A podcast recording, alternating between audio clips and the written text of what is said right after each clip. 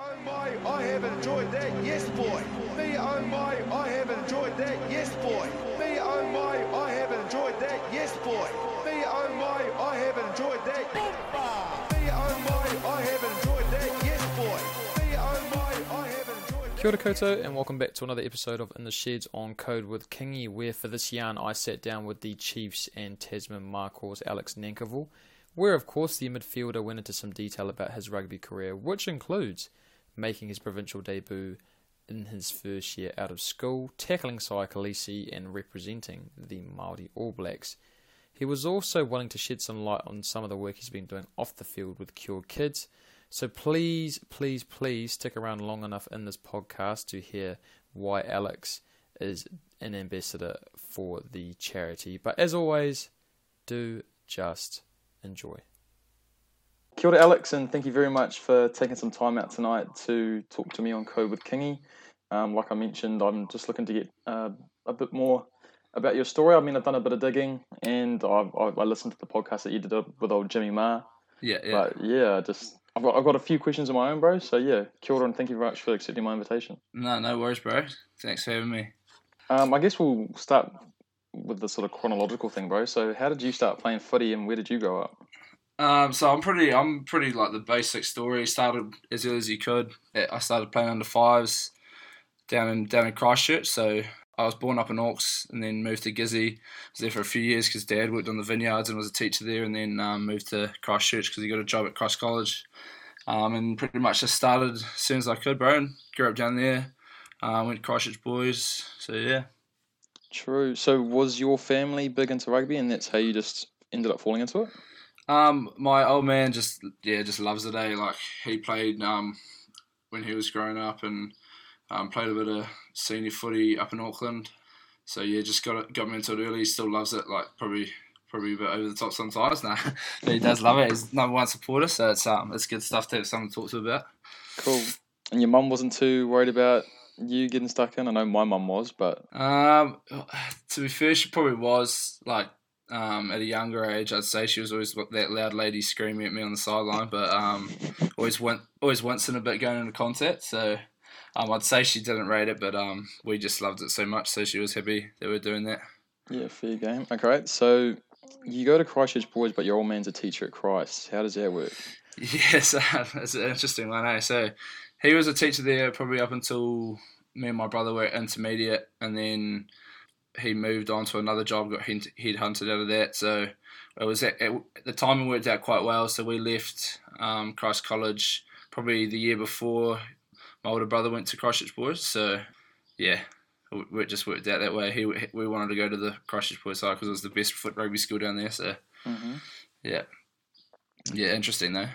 Yeah, no, yeah. I guess I mean, like I, I look at the the dynamic they have down there at the moment.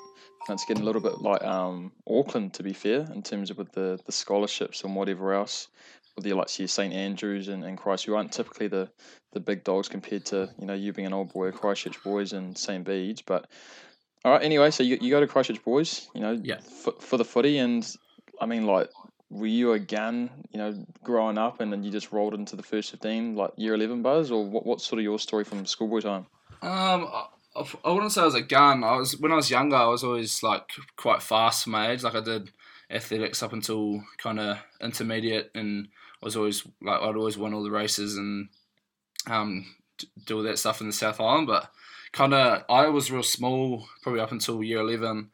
Um, all the all the boys had growth spurts, and I was kind of still this little fella. So I was playing first five and fullback. So um, I probably struggled a bit in my early days at Christchurch Boys just because I was little. I played 10, I played a bit in halfback because I was little and um, didn't really kind of come into my own until probably probably into year 12, bro, when I got selected in the Canterbury under 18s, which I was a bit shocked about. Um, and then I got moved to 12 that, that um, rep campaign. And then just, I don't know, just loved it, bro. Just, yeah, just found my feet a bit and kind of started from there. True, that's a that's a pretty big shift going from ten to twelve. I mean, I know it's only like a couple of paces outside, you know, your typical standing position at scrum and line out time. But I mean, did you are you just a guy that you know playing ten and fifteen, you froth the contact, like you love running with the ball, love making your tackles, and so it was easy. Um, I always loved like I always loved attacking. Um, kind of, was pretty dusty defender. Like learned pretty quick coming out of school that I needed to do something with my tackle tech. Um, but I think I got away with it just because I was I was actually quite a big boy in year thirteen. So yeah, to be fair, I've always kind of understood the game pretty well in terms of um, just how how it works, and so it wasn't too too hard of a shift to be honest. True. And okay, well, what about the success on the field? How did you guys go in your? Was it two or two or three years you played in the first fifteen? So I was in a, I was in at year twelve as well. So um, I had this massive growth spurt year eleven, year twelve, probably 90, 94 kgs in year twelve. Like, did, but didn't know how to use it. I, I still played fullback. Um, that year we, we, we were like we were strong, but we I think Marlborough boys won it that year. Um, that way is the year like Mitch Hunt and stuff were at Nelson boys and um, Atu Moli was at Marlborough, so that they had pretty strong teams as well. But then year thirteen, uh, we've dominated. I don't think we lost a game all year. We lost the Targo boys in our traditional, um, but other than that, we're pretty dominant that whole year. Yeah, got to top four and then we played a strong Hamilton boys team in the semi and got pipped by one point. True. So, so yeah. who won top four that year? That, did you finish 2014? Yeah, 2014 was my last year, so it was the old Scots College draw with mm. Hamilton boys. Was it Hamilton boys? Yeah. Yeah, yeah, it was. Yeah, yeah. yeah. It was a, a tough year. I finished 2014 as well, so I'm a oh, Silver yeah, yeah. boy. Yeah. And we um yeah we lost to Scots uh, on the Hooter they, oh, they literally kicked, yeah, that's right. they kicked the penalty to win the game. Um, yeah. So that was a it was sort of like tough watching Scots go on, but I guess if you're going to lose to anyone, you want it to be the eventual champ. But yeah, yeah we'll, we'll leave those sort of as distant memories. So strong um, footy player at school. You you make the jump. You make some rep teams. So what was the plan for you when you left school? Did you have footy front of mind or uni?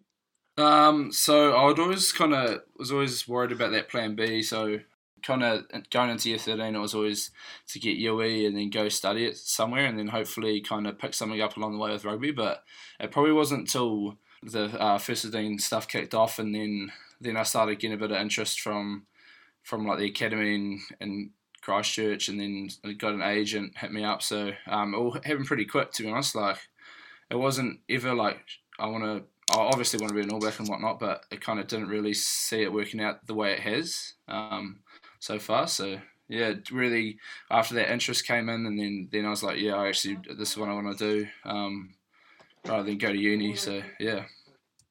Okay.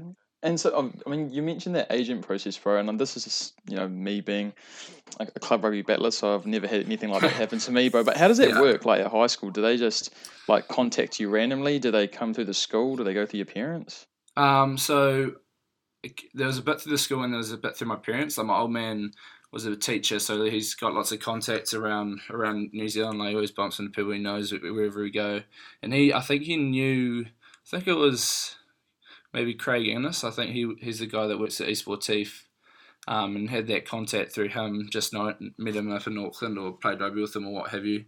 Um, so that came through there pretty much, and then um, so now Dan Kane he got in touch with my old man and then came down for a visit and yeah, it was pretty pretty cool experience actually. Yeah, um, I mean, I, I can only imagine, bro. Okay, so agent process, you leave school, and now you actually end up playing provincial rugby straight out of school, which is pretty like out the gate. Like, not a lot of guys do that, especially down there in that sort of Christchurch Tasman setup. So, how did that all work for you? Was it were you did you get like a bit of luck with injuries, or were you like like you said you just sort of just transitioned into that professional environment quite seamlessly? Um, it was it was actually pretty probably a bit of luck to be honest, bro. Like um, so I started at Lincoln.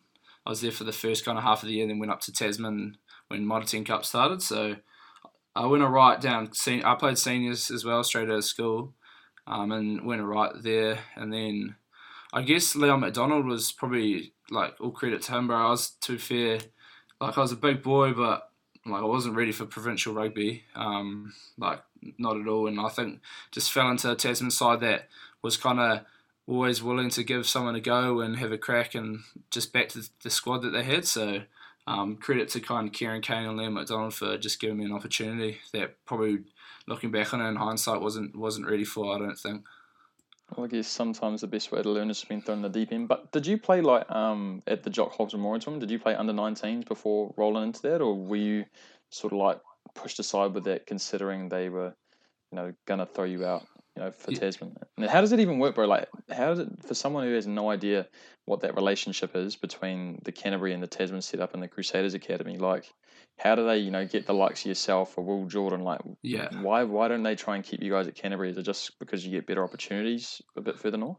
Um, I think, bro, for me, like, um, it's always been about playing rugby, and um, obviously Canterbury's like leads the way, and the Crusaders do too. But for me, like, I play rugby because I love playing rugby. It's like I don't want to sit in a system and you know miss opportunities to play elsewhere. You know, so that was like a massive part of it when Tasman offered me a full contract was that I'd probably get a better opportunity to play. Um, and then the Crusaders kind of fit Tasman fitted under under their bubble, so I was in the Crusaders academy for the first few years um, before going up to the Chiefs, and it kind of worked out pretty well with that because that was kind of the main thing, being on the Crusaders thing, and then getting up to Tasman to have kind of experience a professional environment.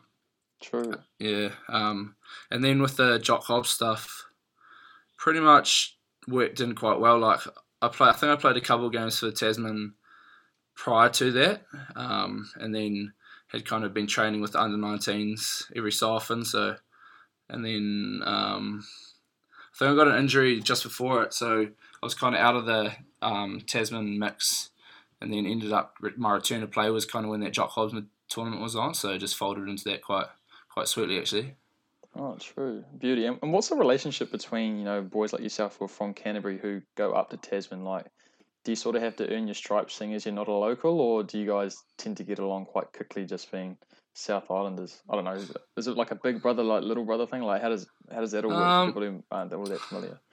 Not uh not so much I don't think Big Brother Little Brother. Like the thing that appealed to me about Tassie was when I did go and visit was that kind of real opening culture and uh, like you ask any of the boys that go there, like that's one of the first things they notice is you can kind of come in and be from doesn't really matter where you are from if it's the closest rivals to the team or whatnot. Like you're just welcomed up, welcomed in with open arms and um, it's still strong like that. I think at Tassie. Um, so and that's the thing that stood out. So there's nothing, no like people didn't hold on to any grudges or anything like that. So um, yeah, True. I mean, you, you touch on culture, and obviously that's a, been a big part of the success.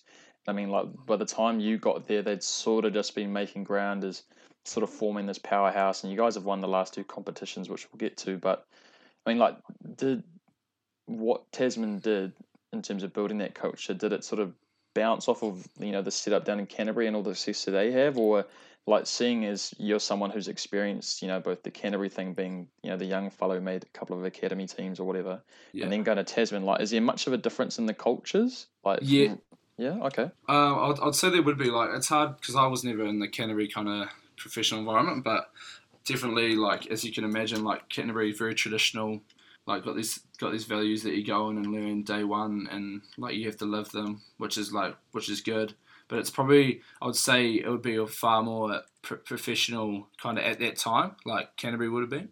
Um, so going up to Tassie, it was I think that's where like their biggest growth probably like and, it, and it's worked in really well with the culture that we did have there was bringing that bit more structure and a bit more professionalism to to the union and it's just worked really well for us and so I would say there would be a lot of big difference like hearing from some boys that I know down in Canterbury compared to what ours our environment's like it's probably a bit different but I guess that's that same thing like we are talking about before like wherever you go it's going to be a bit different eh Yeah. definitely. Like, did you did you manage to get to play with like, the likes of Marty Banks and stuff?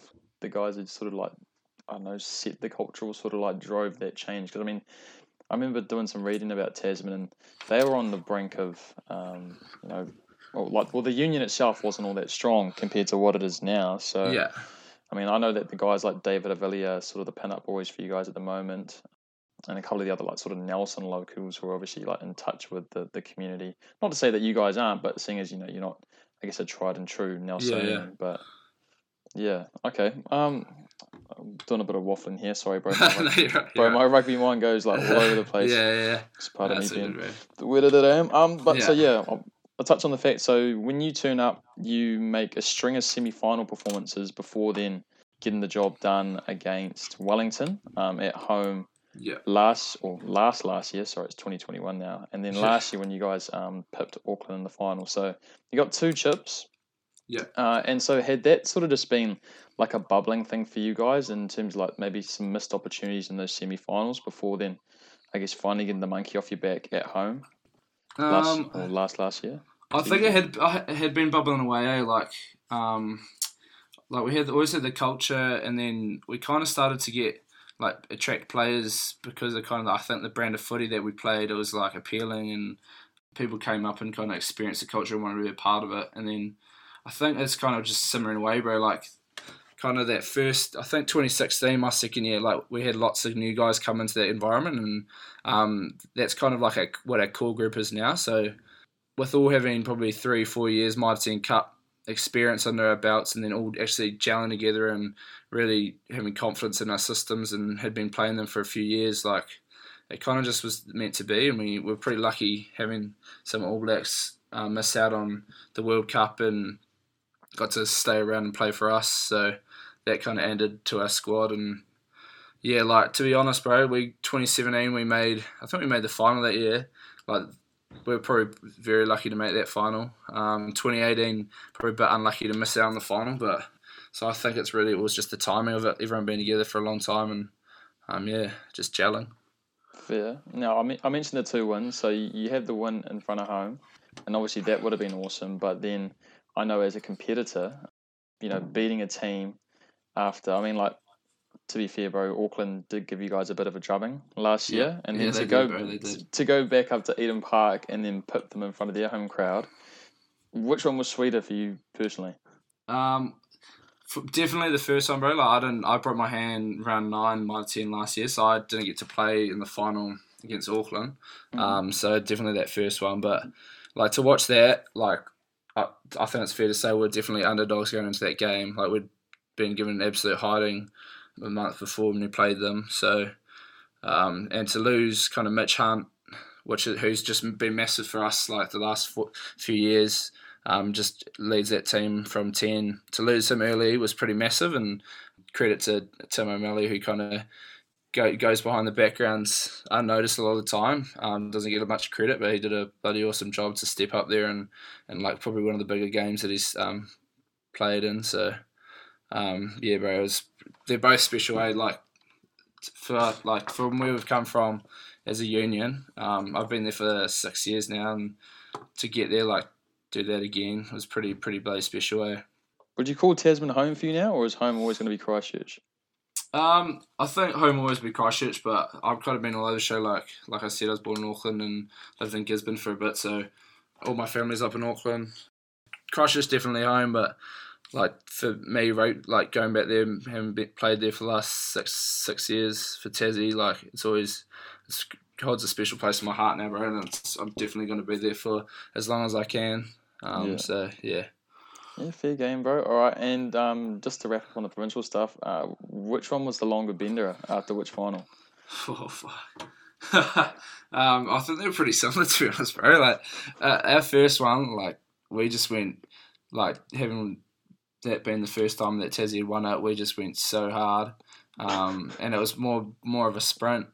Um, but I think I think they both ended up being four days to be honest. That last year.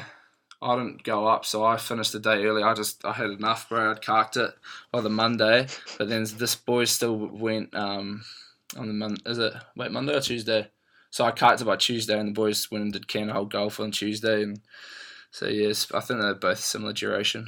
oh, true. No, the only ask is I I just wasn't sure because I know that the, the Moana Pacifica Māori game um, caused a few disruptions for yeah, guys and their their, their kick-ons, but yeah. No, a few of them missed out, eh? But I think they made up for it on the weekend afterwards. Yeah. yeah, definitely, bro. All right, but but before you'd actually gone on and won those two chips, you earned yourself a Super Rugby contract.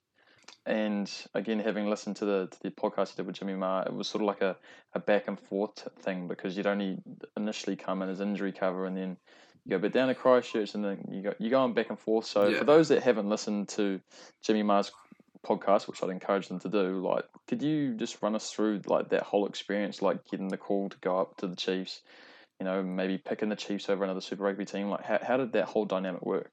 Um, so tw- that was 2016.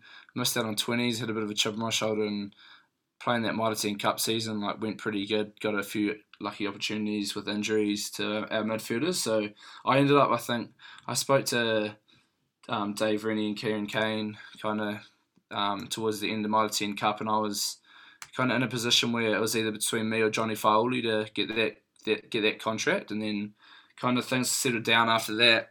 Like I didn't hear from them for a while. I was actually going to go to Western Force, bro, because it's like I got offered full contract with Western Force, um, but then just didn't work out because they I had to play their NRC comp they've got, so Mm-hmm. didn't want to do that. Um, and then kind of uh, they do like a interim train. What are they? Yeah, interim tr- ITC interim training contracts for Super Rugby. So. I ended up getting one from Crusaders, which would have just been till I guess February. It's only preseason blocked while the All Blacks are away.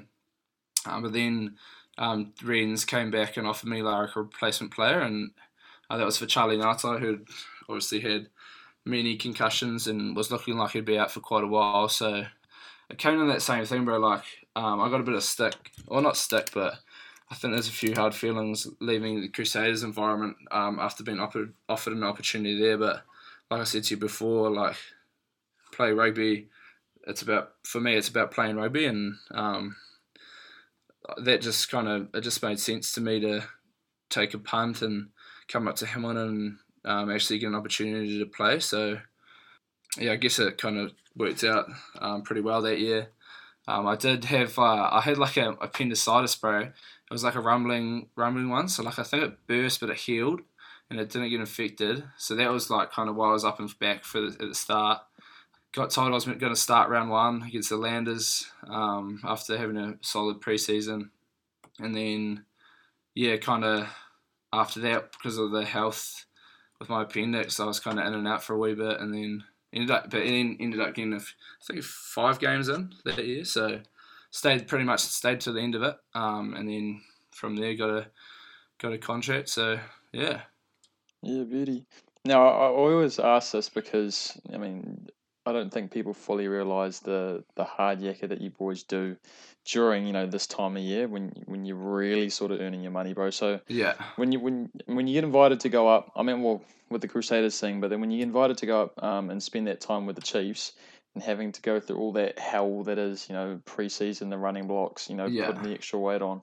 How did you find? Like, are you are you are you quite into your training? Are you quite disciplined with that stuff? Like, and Um, oh, I wouldn't say I wouldn't say I'm that disciplined. Like I'm I'm good with like I like gymming. Um, but I've always just absolutely hated running. Eh? So, uh, but obviously like for me, I get, I get a little bit of anxiety around the testing and not being good in it. So I train pretty hard prior to going up, and then um, it's pretty easy, bro. Once you're in the environment, like the first week is pretty tough because the lows obviously you've gone from bugger all to heaps and you get pretty sore. But after that, it's kind of you get used to it and um, get the testing out of the way. Then it's just tr- playing rugby and training with the, your mates, and um, so everyone's everyone's feeding through it, bro. But um, I've definitely learned like come a long way f- for me in terms of my training habits. Like I could, I would easily just procrastinate and be like, oh no, I'll do it tomorrow. But um, I've definitely kind of found to enjoy my training in the off season, especially yeah. And I mean, like even the, like the lifestyle. I mean, it's one thing to, I guess, be thrown into that Tasman setup as a schoolboy and have to learn that quickly. But did it take you a while, or, or did you pick it up quite quickly, like in that Chiefs environment, like actually acting like a professional? You know, like the eating, like you said, making sure you stay on top of your training, your recovery, and stuff like that. Because I know that for some guys that I've talked to, it you know, it's actually quite a rude awakening. You know, just just how big a step up it is. Yeah, I think like um, not so much myself. Like I'm obviously like probably not at that extreme level where I'm nailing everything just yet. But like like I said to you before, like I've always kind of understood like the whole thing, and I I learned pretty quick around in the Crusaders Academy when they were kind of teaching us about how to be professional and stuff. So I learned pretty quick, I think, and so it wasn't too much of a shock shock to the system. Yeah. All right, bro. And then your debut, like, who did you end up playing your first game against for the Chiefs? And like, do you remember much from that week, like when you got named in the side and then actually getting on the field? Yeah, so um, I think we played. Who did we play? So we might have played the Hurricanes or No, it was the Bulls, bro. It was the Bulls. We played the Bulls at home before the team was meant to travel to South Africa, and that old um, Johnny Fa'auli, um, if, if you know him, you know he loves to put his shoulder on. He's bloody good at it. Um, but can sometimes sometimes get marginal with the um, with the Yeah, a little bit timing. reckless. Yeah, yeah. Um, but yeah, so credit to Johnny for smoke, smoking a dude. Got um, he got a couple. I think got a two game suspension, so which meant he would have to miss the the South African tour. So luckily, I was the next in line, so I go with the boys. Went to Cape Town, which is bloody just out the gate, bro. Like been like a, I was think I was still nineteen. Oh no, maybe twenty by now. Like just a young kid, like not having done much travel. I'm going to go to South Africa which is awesome. But I wasn't meant to play. But there's this thing like kind of unspoken thing when you go to South Africa around like getting food poisoning getting sick when you get over there. Like probably a combination of the long travel and immune system being down a bit. um, so old Finlay Christie, who was meant to um, be on the bench for I think it was um, Brad Brad Weber. He got a tummy bug, bro, and I was the only spare back cover. So I've come in like as the as the third back cover for for halfback pretty much. Like the day before the game, like it was late as. So ended up getting five minutes because Beaver. So I went on for Beaver. It's pretty cool actually. I went on for bit Stephen Donald That at is- Newland at Newlands for my debut against the against the Stormers. Um, so that's pretty cool. I was only on for five minutes, but I made a tackle. I think I tackled Siya Kolisi, got absolutely um, steamrolled. I tackled him, but it, bloody hurt. Um, so yeah, it's pretty cool. That's not a bad wee cameo, you know, coming on for the legend that is Beaver. the and legend, then, yeah. And then tackling Siya Kolisi. All right. Yeah, I mean, yeah. and how does I mean you played in front of some crowds now, but like how do how do South African crowds like compare to everywhere else in the world? Like even, you know, playing at Eden Park or playing at the zoo. Yeah.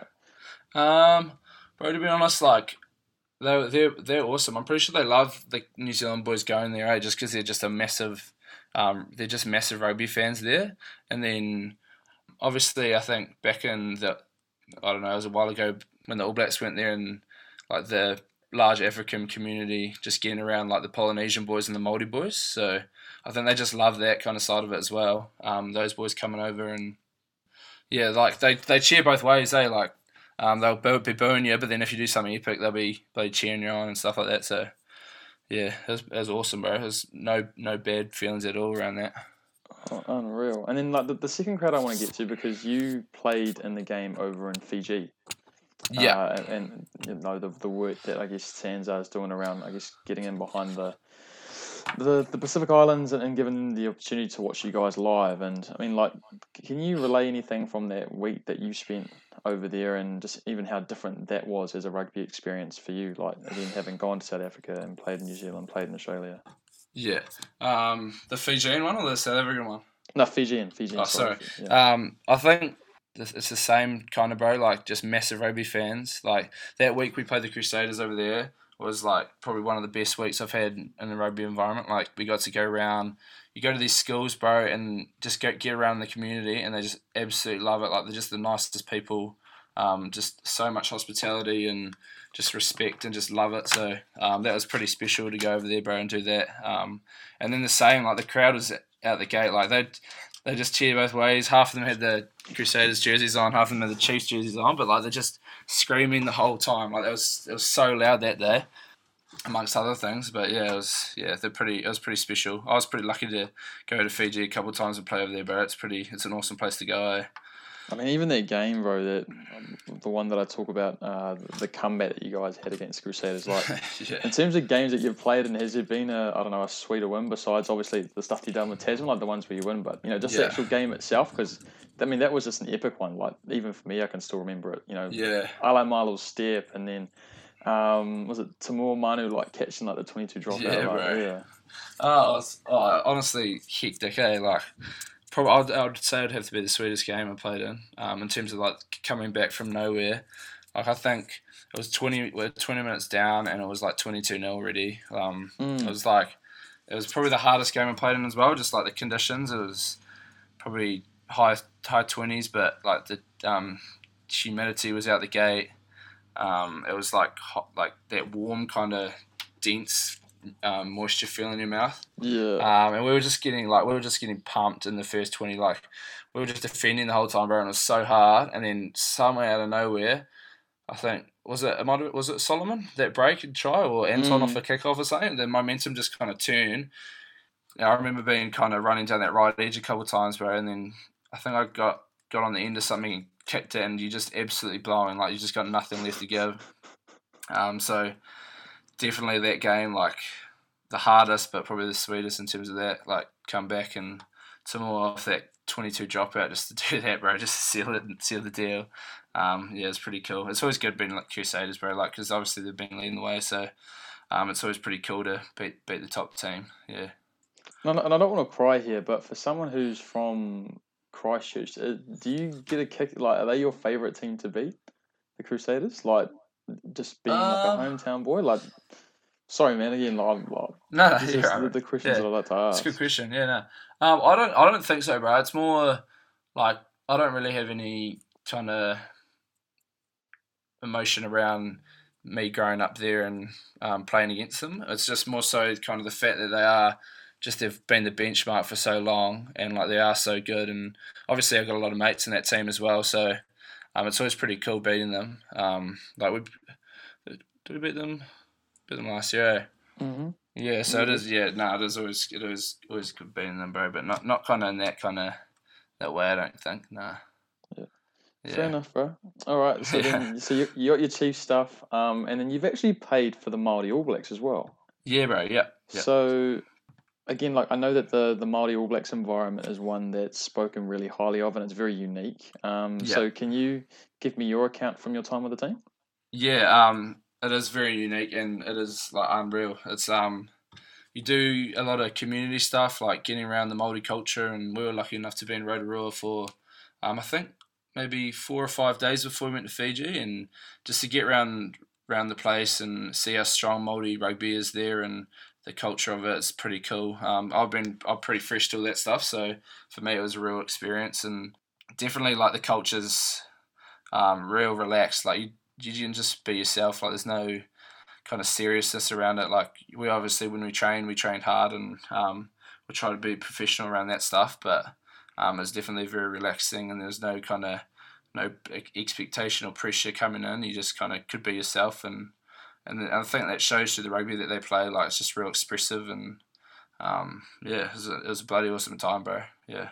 Yeah, and I mean, you touched on the fact that you probably, I don't know, you weren't all that familiar with the, with your Maoritanga, just from a, even from a personal standpoint. So, did being in that environment actually give you any incentive to perhaps look further into it, and I guess maybe have a greater, deep, deeper appreciation for being Maori?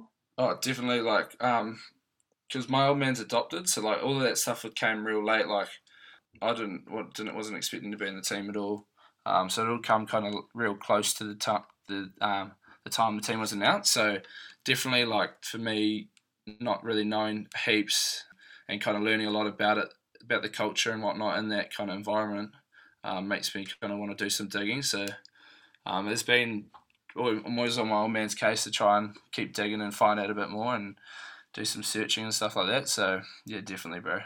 Cool. And even on a personal bro, bro, because I think that's I think that captures everything I wanted to get from a rugby perspective. And I, um, for me, again, from all the all the digging I've done with you and your story, bro, I know that you have um, a, you have something that's quite close to your heart in terms of some of the stuff you do away from the rugby paddock, bro. So, do you want to get into you, you know your ambassadorship for Cure Kids and Yeah, bro. Yeah. and and how that how that charity resonates with you?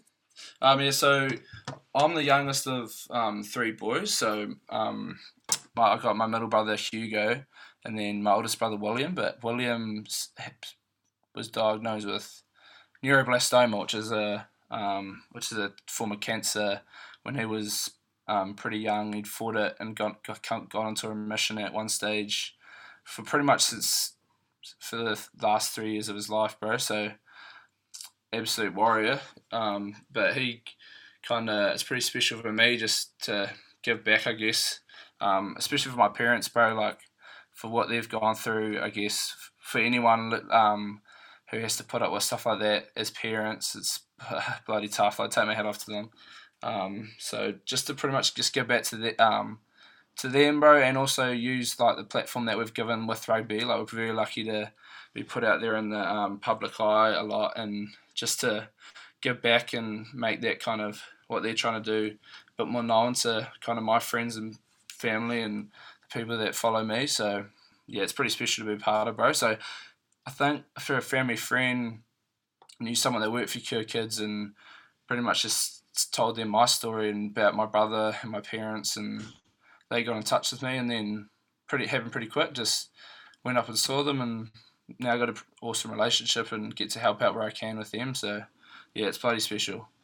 Not to put you on the spot, bro, but if you can relay it off the top of your head, like where can people go to find out a little bit more and perhaps, you know, give a bit of koha if they do have the money lying around. Otherwise, if if, if you don't have it off the top of your head, bro, I'll make sure to include it and Oh, whatever thanks, goes with this. Um, so it's just curekids.co.nz, I'm pretty sure. If you just Google that, you'll, it'll take you to their website, and it's a real inf- informative website. Like they've got all the research they're doing there, and um, uh, there's a donation link on that page. So if, if people do want to do that, that'd be awesome, eh? Um, but otherwise, Instagram, Facebook, I think they're kind of they're pretty well documented on um, social media. So lots of information about what they're doing. It's pretty special stuff, bro. So like, um, yeah, have a look if they're interested. Eh?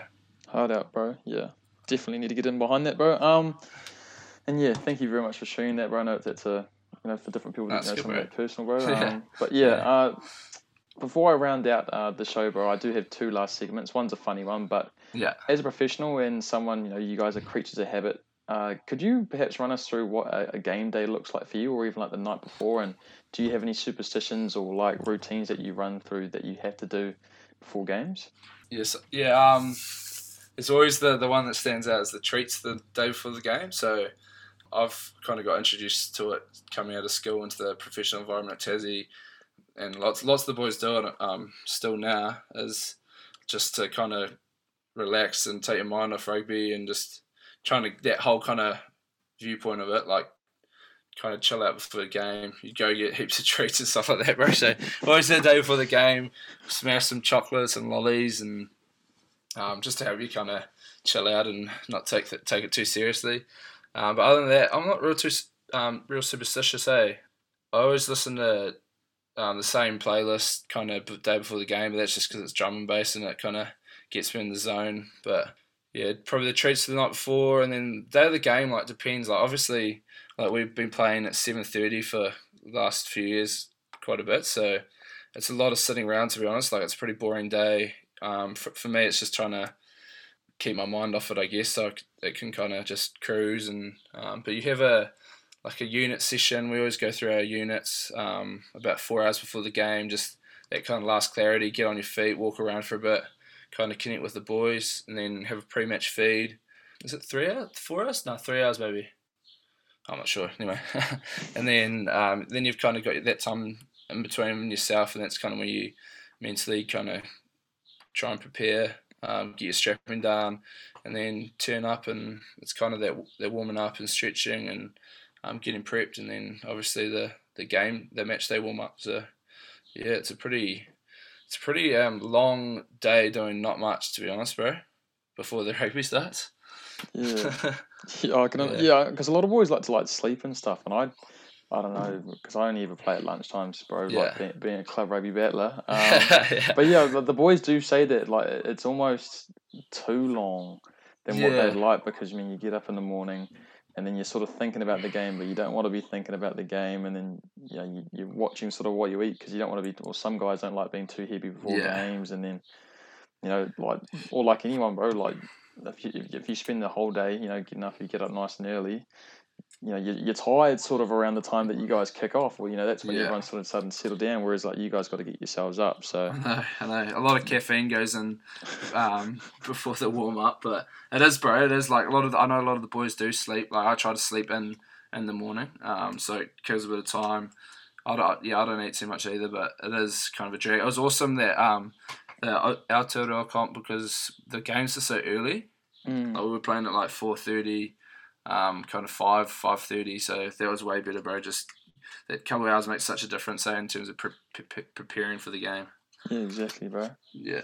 Cool. All right. So that's Alex on game day. Um, and then my last segment, bro, um, is just called ten in the bin. So it's got ten questions for you guys, and you Yep. just answer them as honestly as possible, please. Okay, sweet, bro. All right. Uh, what is your go-to vessel at a pre-drinks on a night out? Spates. Spates, Spates, Spates. Right. Who's the biggest coach's pet you've been around? Ooh, Quinn Strange. Is there a reason for that? Could, could you elaborate? Nah, he's just he's just a professional, bro. Like uh, I've known him for a long time, and um, he just does everything he needs to, and also give him a bit of shit for it too. So, nah, he's, uh, he's always like always asking questions of the coaches or getting feedback and um, doing what it needs to be uh, get done. So, um, yeah, but obviously it shows sh- his performances. He's not a bad Yeah. player, bro. All Yeah, right. good. um, who, what is your least favorite fitness block? Um,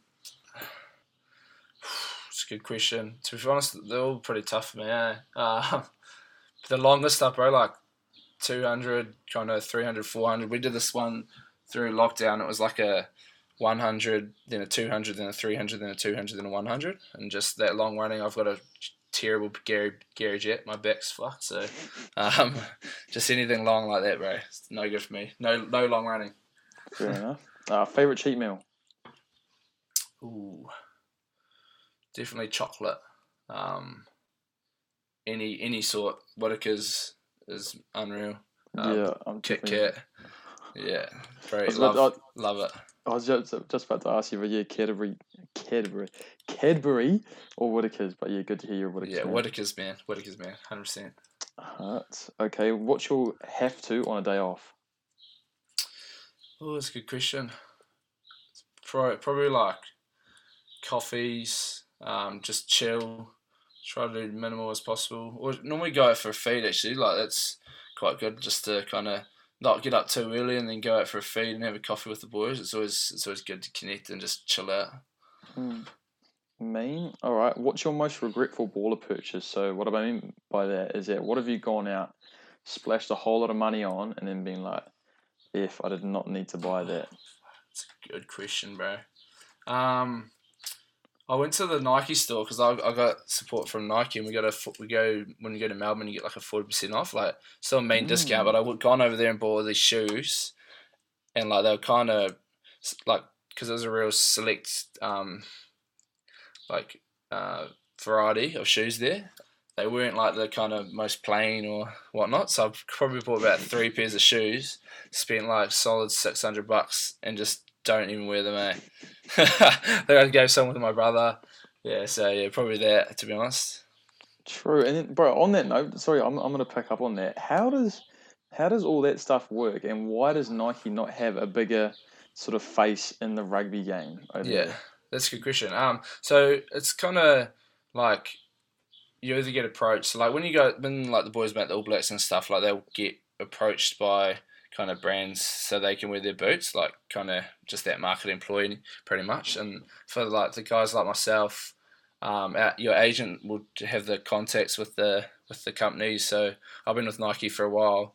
Um, pretty much they've got a relationship and they look to support a certain amount of players and they'll give you kind of free boots and um, runners. So the support's dropping though, bro. Like with Nike, um, like what you just asked, um, because they don't have a massive kind of market share in rugby, and like they're obviously huge and like the likes of soccer, and like they don't really need um, need to be putting their boots on rugby players. So I think that's kind of why it's been dropping off. Like it used to be, I think a couple years ago, I'd get like eight pairs of boots and four pairs of runners, but now it's like five and one. So um, that's just how Nike operate. Though I like their boots, so I rock them. But I know with Adidas and a couple of the others, you get like um, credit and vouchers and a certain amount of pairs of boots and casuals as well. So True. No, yeah, I- well, 'cause, yeah, I, I'm, I definitely like if I were to pick one, if I was in your position, I'd follow the same suit. I'd, I'd prefer Nike over any other Yeah. sports brand, but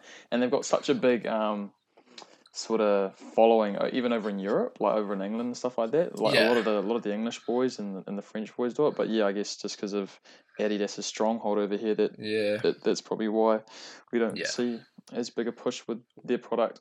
bit of a shame, really. places. Bro, bro, honestly, bro, I think they Yeah. their, their kits better than yeah. yeah. personally. But yeah, again, um, yeah. that's not the world that we live in. Nah, not this, nah. with um here in Kiwiland. All right, um, yeah. guilty music pleasure, bro. Guilty music pleasure. Bro, I'm I'm massive um reggae, eh? Like I'm not real like out there with it, to be honest. Like I like drum and bass and stuff, like it's always good shout. Um but like people don't when I put on my songs in the car like Katchafire, LAB, um the Black Seeds, Fly My Pretties, all that stuff, like just love it. My old man loves it, so just grew up listening to all that music, yeah. Choice, bro. Yeah, I'm the exact same Fish there. Yeah. Um, question number eight. What is your go-to dance move? Oh, bro, I honestly can't even dance. Eh? Like, it's Gun to your head, though. Oh, Gun to I, head. bro, I do this. I- do this one. Um, I think I saw an NFL player do it, and it's like this. This uh, is it the Milly Rock? Maybe the one where you swipe your hands. Yeah, me, me and um, me and Timo Melly have a little joke about it, bro. Because I'm yeah, I've just got no rhythm in terms of dancing, so I always pick up on what NFL players do when they score touchdowns or whatever, and we've got like a bit of a handshake where we do a few of them in it. So definitely the Milly Rock, I guess, if that's what it's called. It's true. So if you get a dot this upcoming season, is that what we're seeing as the try celebration? Nah, mate, I'm running. I'm running back to halfway. nah, you won't see me dancing, bro. All right. Uh, who's the biggest grub you played with and against? Oh, boost grab. I think a lot of people will agree with me on this one. Definitely Mitch Brown. Mitch Brown, but like an undercover, like probably not like dirty, but like just a, he's a he's a tough, tough, tough man. Um, Brings the niggle. yeah, brings the niggle, chucks chucks his head in dark places for the boys, but it's all in that com- competitive edge, eh? Like getting under people's skin. Nothing, nothing real dirty, but yeah, definitely him. Yeah. All right. Last question, bro. You just got to finish the sentence. Okay. Saturdays are for The boys. perfect, perfect answer, bro. Perfect answer. There, there, there's been some guys who've gone down enough of bath, but um, Hey. good to see that you're um, you continuing the great trend, bro. it is. It is. All right, bro. greats. Well, that, that that wraps everything up, man. This has been awesome, an absolute pleasure. Um, thank you again Yes. for taking some time out tonight to No have worries, a quarter bro. with me, bro. Um, share a little bit about yourself. Um, and Yeah. if I ever get the chance to um see you again, bro, or see you in real life, I have to buy you a beer. Hold me to it. Oh, 100%. We have more than one, bro. 100%. Thanks for having me on, brother. No worries, man. Have a good one, eh? Yo, CG.